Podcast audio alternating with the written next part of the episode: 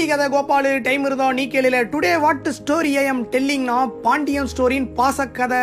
ஒரு ஊர்ல பாண்டியன் ஒருத்தர் ஒரு ஸ்டோர் ஒன்று வச்சிருந்தாரு மளிகை கடை. அந்த ஊர்லயே ரொம்ப ஃபேமஸான கடை கால் ஒரு நாள் அதே மாதிரி கடையை திறந்துருக்காரு. கடையை திறந்து பார்த்தா கடைக்கு வெளியே ஒரு குட்டியூண்டு பையன் அழுக்கு சட்டை ஆளே ரொம்ப பரிதாப நிலையில வந்து நிக்கிறான். இதை பார்த்தோன்னா தம்பி என்னப்பா? என்ன வேணும்? அப்படின்ற மாதிரி கேட்கிறாரு அந்த பையன் அழுதுகிட்டே அமைதியா நிக்கிறான். சரிப்பா அதான் காசு எதுனா வேணுமா? அப்படின்னு சொல்லிட்டு கையில ஒரு பத்து ரூபா கொடுக்குறாரு. அந்த பையன் அந்த காசு வாங்காம ஐயா சாப்பிட்டு ரொம்ப நாள் ஆச்சு பசிக்குது எதனா கொடுக்குறீங்களா? அப்படின்னு கேட்ட உடனே பாண்டியனுக்கு இன்னும் ரொம்ப கஷ்டமாயிருச்சு. கடைக்குள்ள இருந்து ஒரு பண்ணு எடுத்து வந்து கொடுக்குறாரு. அந்த பையனும் பசியில வேக வேகமா அந்த பண்ணை சாப்பிட்டு பாண்டியனை திருப்பி பார்க்குறான். அந்த பார்வையிலே பாண்டியனுக்கு புரியுது அந்த பையன் இன்னும் ரொம்ப பசியில இருக்கான்ட்டு.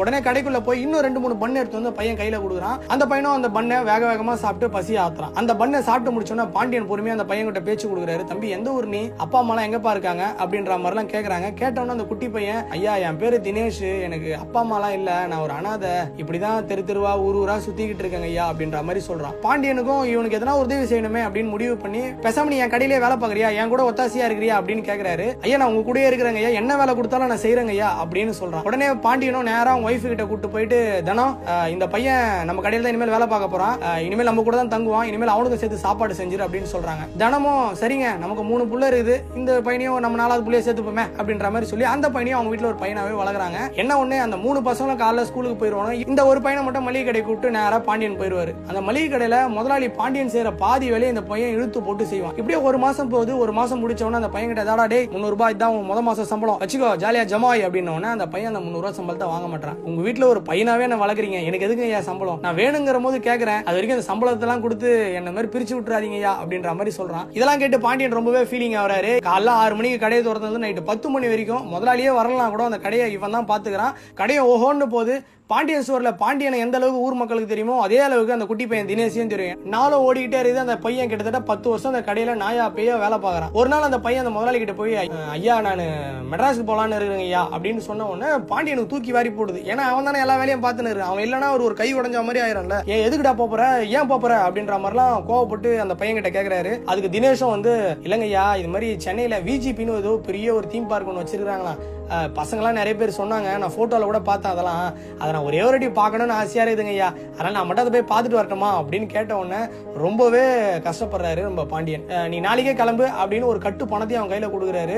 அந்த பையன் அவ்வளோ பணம்லாம் இதுக்கு தேவையில்லைங்க ஐயா. தாங்க பாதி நீங்கள் வச்சுக்கங்க இதை வச்சுட்டு நான் போயிட்டு வரேன் அப்படின்னு சொல்லி சென்னைக்கும் கிளம்புறான். அந்த பையன் ஒரு நாள் இல்லாதே பாண்டியனுக்கு ஏதோ கை உடஞ்ச மாதிரி இருக்குது. எப்படா அந்த பையன் வருவான்? எப்படா தினேஷ் வருவான்? எப்படா தினேஷ் வருவான்னு ரொம்ப ஃபீல் பண்ணிட்டே இருக்கிறாரு.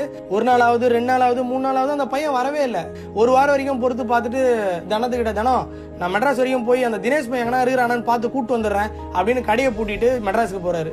அவரும் போய் அந்த தீம் பார்க்க பாக்குறாரு எல்லா இடத்துலயும் தேடுறாரு. அவருக்கு தெரிஞ்சவங்க இந்த போட்டோ காமிச்சு இந்த பையனை பாத்திருக்கீங்களா பாத்திருக்கீங்களா கேக்குறாரு. யாருக்குமே தெரியல தெரியல தெரியல அப்படின்ற மாதிரி தான் சொல்றாங்க.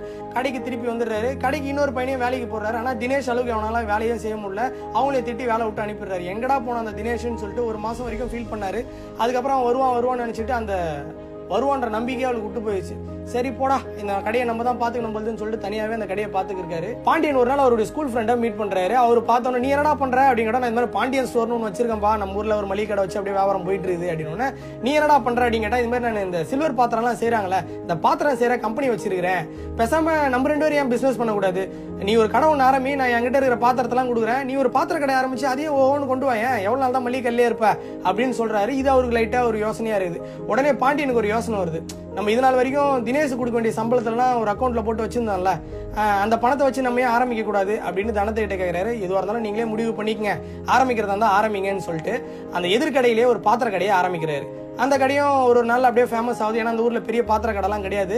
அந்த கடையும் ஃபேமஸ் ஆன உடனே மளிகை கடையை விட பாத்திர கடைக்கு நிறைய வருமானம் வர ஆரம்பிக்குது. பாத்திர கடையோடு நிறுத்தாமல் ஒரு ஃபர்னிச்சர் கடை ஆரம்பிக்கிறாரு. அப்புறம் அந்த கடையை இன்னும் டெவலப் ஆகுறாரு. மளிகை கடை ஒரு பக்கம் போயிட்டு இருக்குது பாத்திர கடை ஃபர்னிச்சர் கடை ஒரு பக்கம் போயிட்டு இருக்குது. என்னதான் ரெண்டு கடையும் ஆரம்பிச்சாலும் ஒரு மளிகை கடையில தான் எப்பவுமே உட்காருவாரு. அந்த கடையில வேற ஒரு ஆளை போட்டு தான் வேலை வாங்கி இருக்கிறாரு.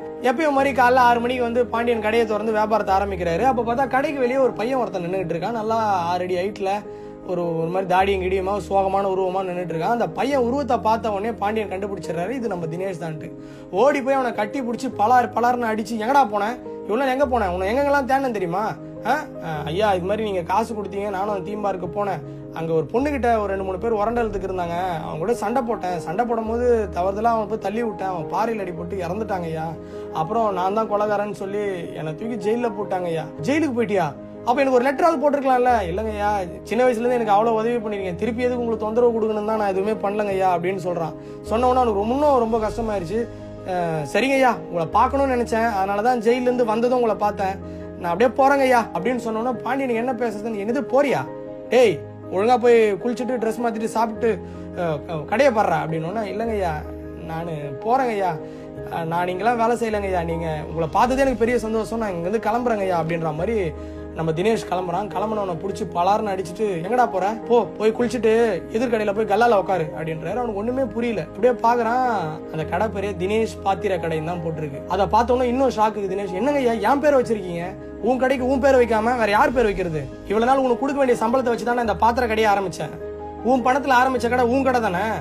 போய் கல்லால உக்காரு. அப்படின்னு அந்த முதலாளி கோவத்திலையும் பாசத்திலையும் சொன்னதை கேட்டு தினேஷுக்கு என்ன சொல்றதுனே புரியாம கட்டி பிடிச்சி கதறி இருக்கான் இந்த கதையில இருந்து நம்ம தெரிஞ்சுக்கிறது என்ன? That is called moral of story அது அப்பா அம்மா பசங்க மேல வச்சிருக்க பாசமா இருக்கலாம். டீச்சர் ஸ்டூடெண்ட் மேல வச்சிருக்க பாசமா இருக்கலாம். காதலர் காதலி மேல வச்சிருக்க பாசமா இருக்கலாம். எதுவா இருந்தாலும் பாசங்கிறது நிரந்தரமானது. அது என்ன பிரச்சனை நடந்தாலும் என்ன தப்பு பண்ணாலுமே அந்த பாசத்தை கொஞ்சம் கூட குறைவில்லாம இருந்ததுன்னா அந்த பாசம் நம்மள ஒரு நாள் காப்பாத்தும்.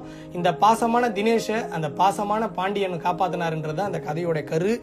இதை கேட்டு எல்லாருமே பாசமா இருங்க லவ்வாக இருங்க லவ் வாங்கியா இருங்க லவ்வை ஸ்ப்ரெட் பண்ணுங்க.